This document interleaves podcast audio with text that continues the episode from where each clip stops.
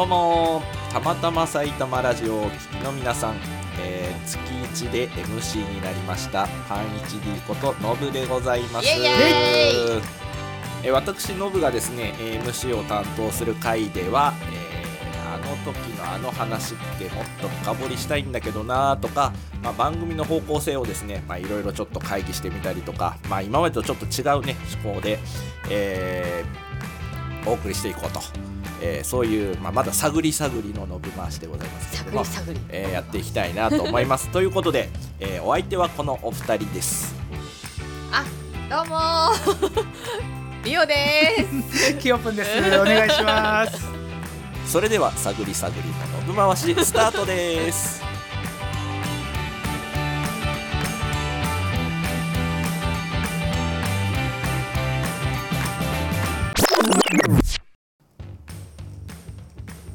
はいというわけで、えー今日はですね徹底プレゼン「みおきよ人生最高傑作アニメ」に関してです。おー、よえ、ねえーとまあ、お二人にあの、ね、自分の中でのこう一番これちょっとグッときてるよっていうものを、えー今日は徹底的にプレゼンしていただきたいと思っております。はい。ちょっとね、一つ質問があるんですけど、はい。はいあのね、アニメの定義っていうのをはいはい。ちょっとこう聞きたいなと思ってまして、というのは、はえっとアニメって原作が結構あったりするのがあるじゃないですか。うん。はいはいはい、ね、漫画が原作小説が原作それから原作がほとんどなくてオリジナル完全オリジナルアニメみたいなのがあるんですけど、はいうんえっ、と今回は、うん。まあどのあたりをどんな感じでっていうのがあるのかなと思いまして。はい、お答えいたしましょう。はい。おきよぷんさん。それこだわったらね信回しじゃなくなっちゃうんで もういいです。わかりました。そういうのいいっす。わかりました。オッケー何でもいい。わかりました。もう何でもいいです、はい。自分がこれアニメだだとと思えばアニメだこれだと思えば。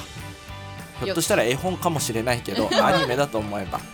あなたの中でのそうそうそう。お二人の中でのアニメ、うんうん。最高傑作。いやこれあの、うん。実は、うん。あの過去のあの放送回でお二人のあのアニメはいはいはい。好きなアニメとかの話っていうのは一回多分出てたと思うんですけど、あのちょっとあのなんですかいいろいろお話ししていただいたけど今回はその中で一個だけ一個だけね。一個だけいろいろあるとは思うんですけどはいはい。一個だけうん。ちょっとそこを深掘ってうんその魅力というかはい。であとはなんでそれちょっとこうグッときたのかとはいかはいはい。でそこら辺をお二人にまあちょっとお時間許す限りうん。聞かせていただけたらというのが今回のコンセプトというかテーマでごなざいます。るほどなるほどなるほど。ああもうはい。アニメのところはもう本当になんかうん。表面でしかね。結構暴走した回でもでもそれでも表面でしかなかったよね。多分もっともっと深掘れたんだよね。そうなの深掘りできるんですよでねあと多分、えー、と前回の信回しの時だったかな、うん。か、えっと他のごめんなさい最近の放送回だったかあれですけどうん。ちょこちょこおすすめのそのあおすすめっていうか映画の話例え話で例えばしてたりとかこんな映画あったんだけどうんとかっていう時のうんあの話が面白かったなっていうのは、はいはいはい僕あの D として聞いてて。うんはいはいはいはい。傍から聞いててあーああそういう映画とかもあるんだとか、はいはい。はいあそういう話あるんだっていうのがあったので、今回はそのまあいろんなジャンルおすすめしていただけるジャンルはあると思うんですけど、はいはいはいはいまあ、その中でもまあアニメって割とその前回のその放送回でも結構こうねうん。あのわりかし僕も好きな白熱したので、うん。まあ、そこら辺をちょっとお話ししていただけたらということでございます。はいわかりました。じゃあこれまずどどちらからあれです？私？私じゃあなんかそんなにアニメきですけどうん。キヨプンほどマニアックじゃない。俺もね、そのマニアに言わせるとそんなにマニアックじゃない。あそうなんだ。はいはい。じゃあ、じゃあ私私一個っていろいろ考えたんですけど、私はねやっぱね小さい頃からの思い入れとか、うん。あのね語れるアニメそんなないんですけど、うん。もう強いて一個選ぶならちびまる子ちゃんでお願いします。はいはいはい。あのさうん、見た目もちびまる子ちゃんみたいな感じだったじゃない。ちっちゃい時。あーうんそうあねーそうだったかな。あうん、そんな感じはするかもしれないね。野口さんだったか い。いやー、まるちゃんだ。俺はちっちゃい時の野口さんじゃない。みおちゃんしてるけど、野口さんではない。うん。ノブさんかれこれ35年ぐらいの仲だからね。ね。35年ぐらい。いやーやっぱりね、うん。野口さんはあれ特殊、そう。うん。あれあのキャラクターは俺も大好きだけど、うんうん。あ多分作者は野口さんみたいな感じの人だと思うよ。あー桜桃子さん。逆にね。逆に。逆でね、うん。うん。あねあのーちびまる子ちゃんはやっぱ最初はそのコミックなんですよね。単行本、うん、あから始まって、はい。でその後すぐにリボンだっけ？リボン。そうリボン。うんそうそう。でそこからすぐアニメ化されたんですよ。はい。読み始めてすぐアニメ化だなんて嬉しいわーってそこから見てるんですけど、うん。うん。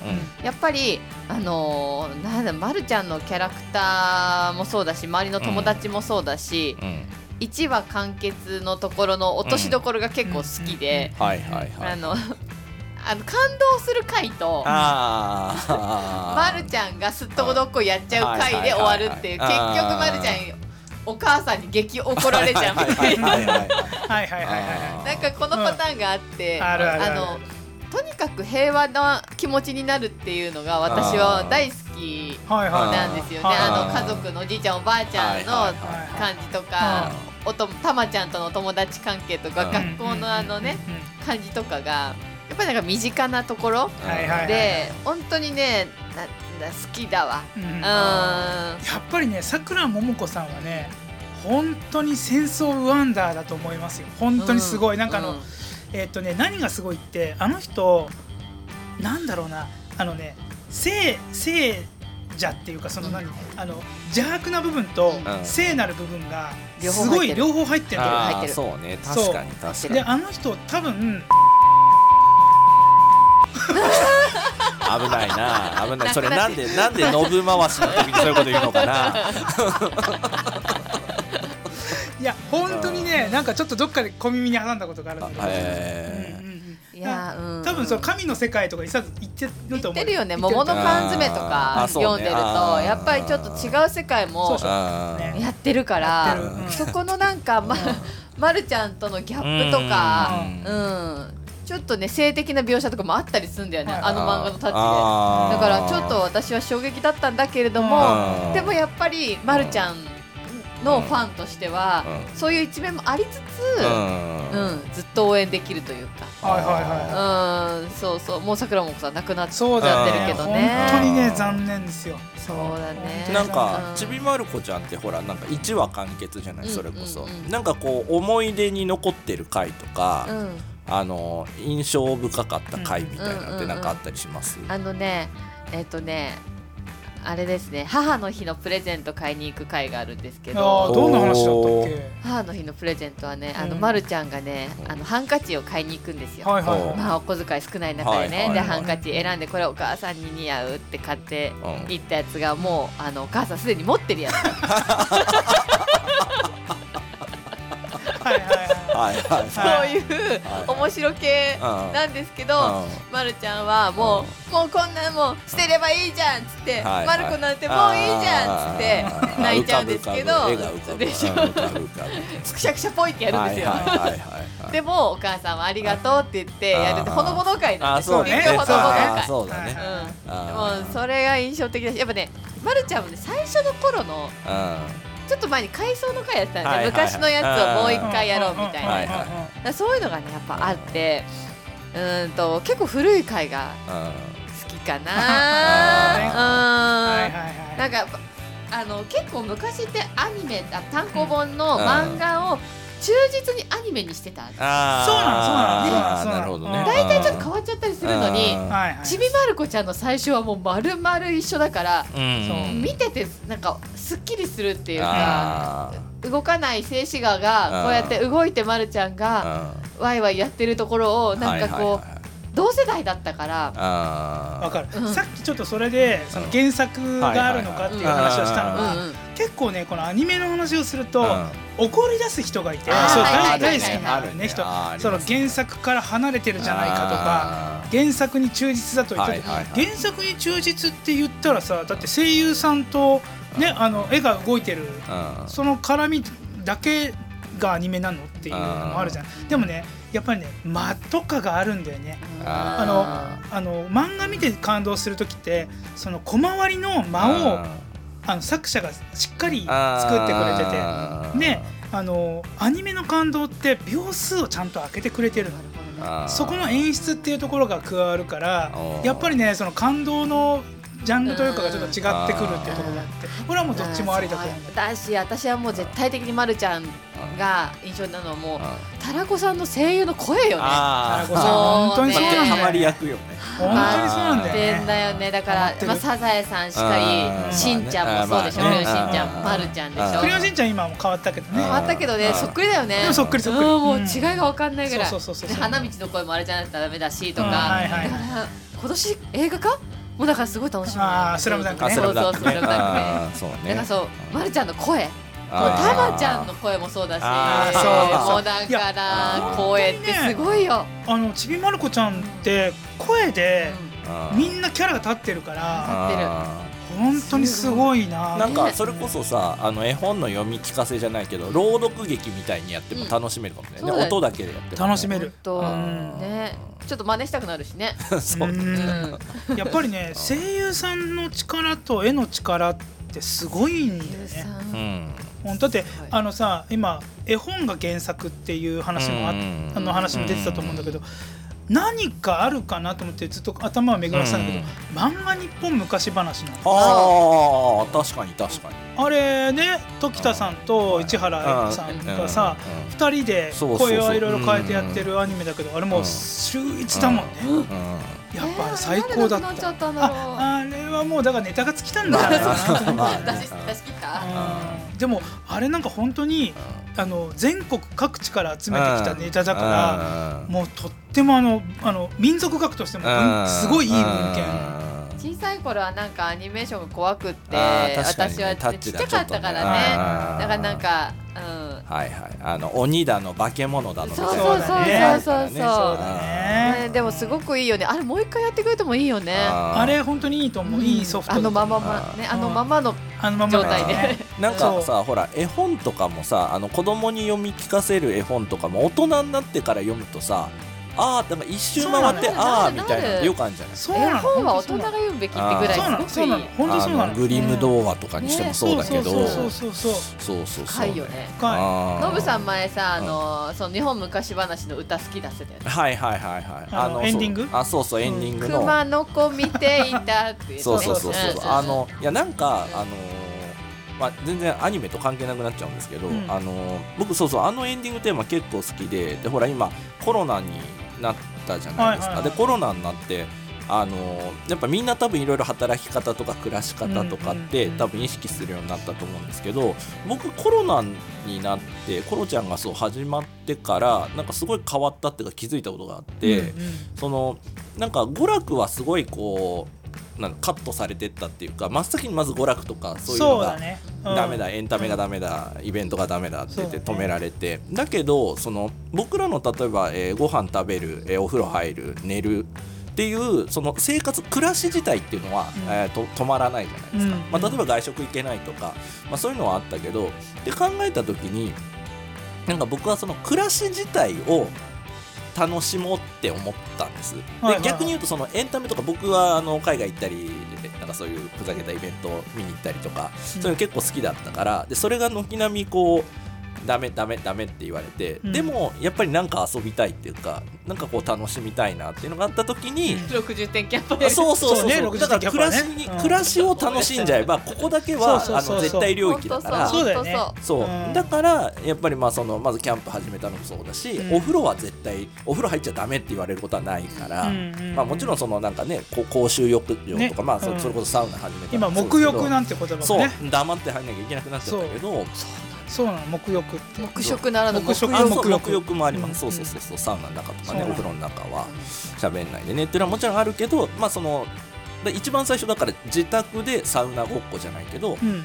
えっとお湯をすごい熱いお湯で沸かして、うん。そこで体温めてみ水風呂シャワーをバーって浴びてこう行ったり来たり行ったり来たりやったりとか、うん。その暮らし自体をそう楽しもうって思ったきっかけがその日本昔話のエンディングテーマで、であのなんかお化けの子たちみたいなのが、うん人間見ていいないいな人間っていいなって美味しいご飯にポカポカお風呂あったかい布団に眠るんだろうな。あこれよく考えたらここ絶対領域だしそうだね。これがやっぱり満たされてるのってうん。すごいやっぱ人間の特権だなって思ったし逆に言うと普通の例えば、まあ、コロナの前でもサラリーマンとか一人暮らしの人とか、まあ、家族家庭持ってる人たちでも、うん。それがちゃんと満たされてる暮らしって意外とできてないなって。できてないうん。美味しいご飯毎回じゃあサラリーマン俺サラリーマンだった時食ってたかな、なんだったらコンビニ弁当みたいな。そうそうそうそうそうなっちゃうね。でどっかを何かを犠牲にしてお風呂だってあったかいお風呂あのポカポカお風呂に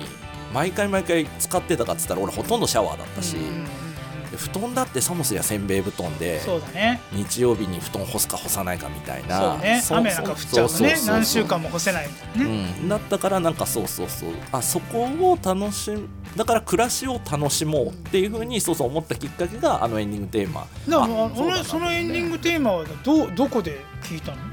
あいやなんとなくほらあのーなんとなく頭に浮かんだ。思い出した。あそうそうそうそうそうそうそう。うんであそう本当にそうそうそうそう別に何か見てたわけでも YouTube 見てあのね昔話見てたわけでもねなくてあのあなんとなくそうそうそうあそうだなって思ってあ違うか。なカラオケかなんか行った時にエンディングであ俺よく歌ってたじゃ歌ってないですか。る歌ってる。う。ん。キヨプさんとは何回か。あのそうそうそうそうそう。そう歌ってる。必ず俺の歌う。そうそうエンディングは必ず。そうそうそう大体締めはあれで締めるっていうあのカラオケの流儀が。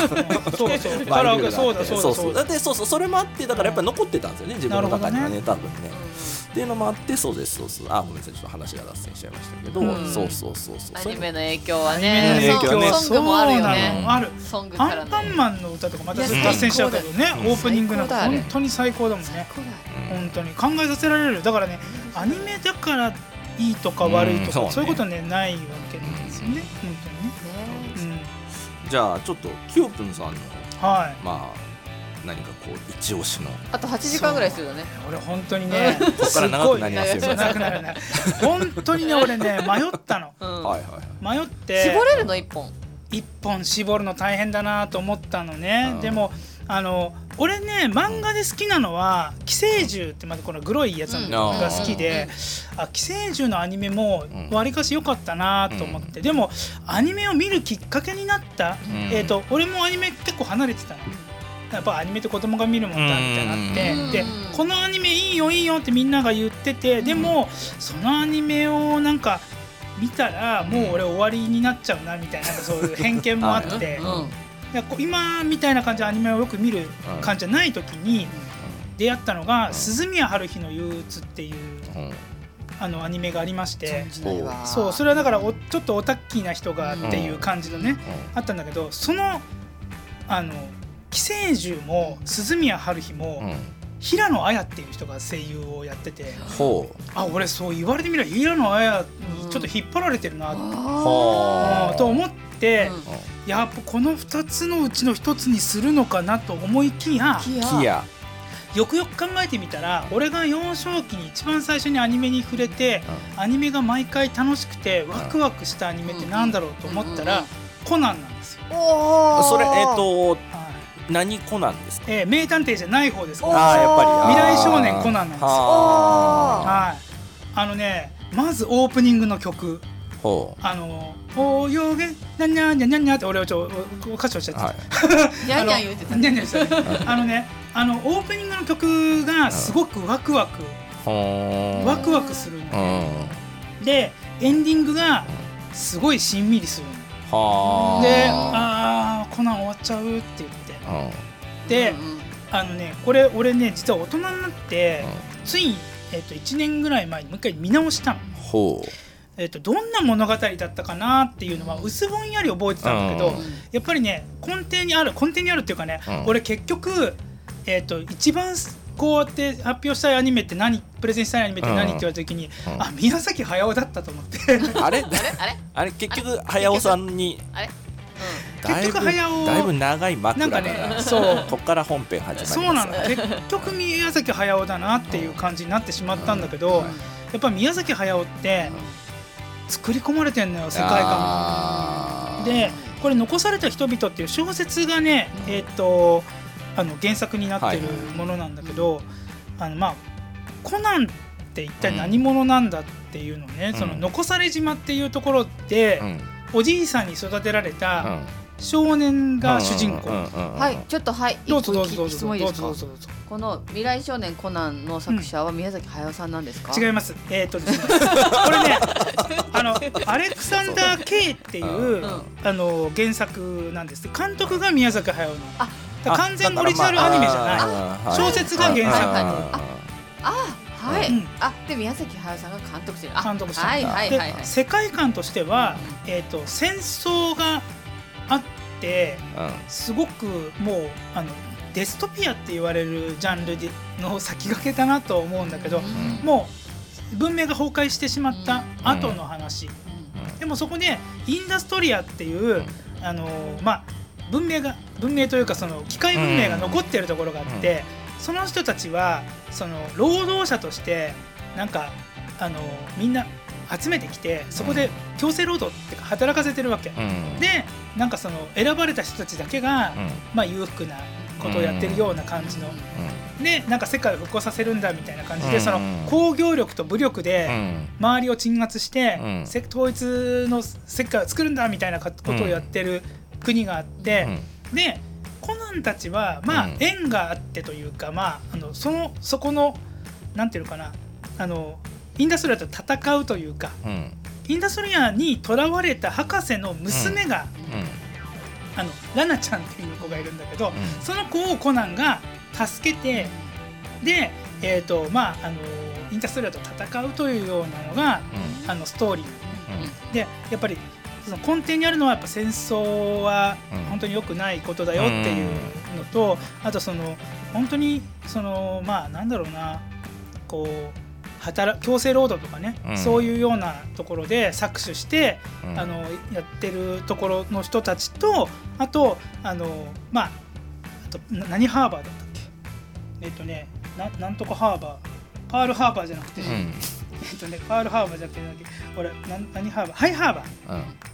ハイハーバーっていうところがあって、そこはみんなでコミュニティを築いて、うん。でなんかこうあの本当にその貨幣経済とかじゃなくて、はい。みんなでうん。小麦、じゃあ俺小麦を作る担当とか豚を育てる担当とかっていう感じで、みんなでこうやり取りしてうん。平和に暮らしてる、でそれがねインダストリアと対比、うん。すごい対比で描かれてて、じゃあハイハーバーみたいにみんな生きればいいじゃんって思うんだけど、うん。やっぱり欲。人間の欲っていうところがあって、あのハイハーバーの中でもうん。内部構想みたいなのがあったりするわけよね。でそんなに巻き込まれて最終的に、そのまあインダストリアとになんかまたラナちゃんがさらわれてっちゃったりとかっていうのがあって、また奪還作戦みたいな話があるんだけど、これね冒険活劇なの。よほう。だから子供が見てすごく楽しいわけ、あ来週どうなんだろうとかって、あコナンはなんかすごい重りをなんか、あのなんかねあのこう持たされて海の底に沈んじゃったと、うわーはい、あのこれもう死んじゃうじゃんって思うんだけど、うん。まあ、そこがあの宮崎駿アニメのはいはい演出で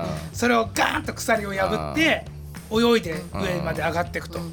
ほんでなんかこうわーっと一生懸命あの泳いでって海面からジャンプするぐらい、そういうなんかあのカリオストロの城でこう、うん垂直に走っていくみたいな、うんそういうアニメアニメの演出とかがあったりとか、もう本当にね冒険活劇で子供がワクワクする中でまあその戦争の悲惨さとかね、うん。その戦うっていうことはどういうねあのこう、ことなんだっていうところをねなんかそう真摯に描いてる。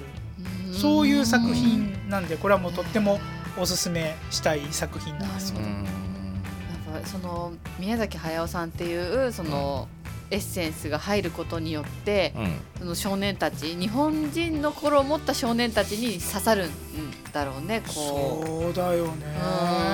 う。うん。うねんなんかがわけがわからないうん。機械のテクノロジーとかもワクワクする要素の一つなんだよね。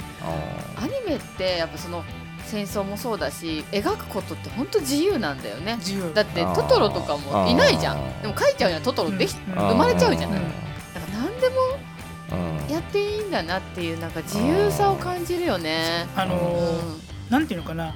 普段の生活で見えないことをうん。ファンタジーとか SF とかに置き換えて表現してくれてるっていうところでやっぱりねそのねイメージの世界って人が演じるよりもアニメでやった方がね、うん。イメージが膨らみやすいんだよね、うん。だからそういった部分はアニメをねとってもなんか表現に長けてるので面白いなと本当に思いますね。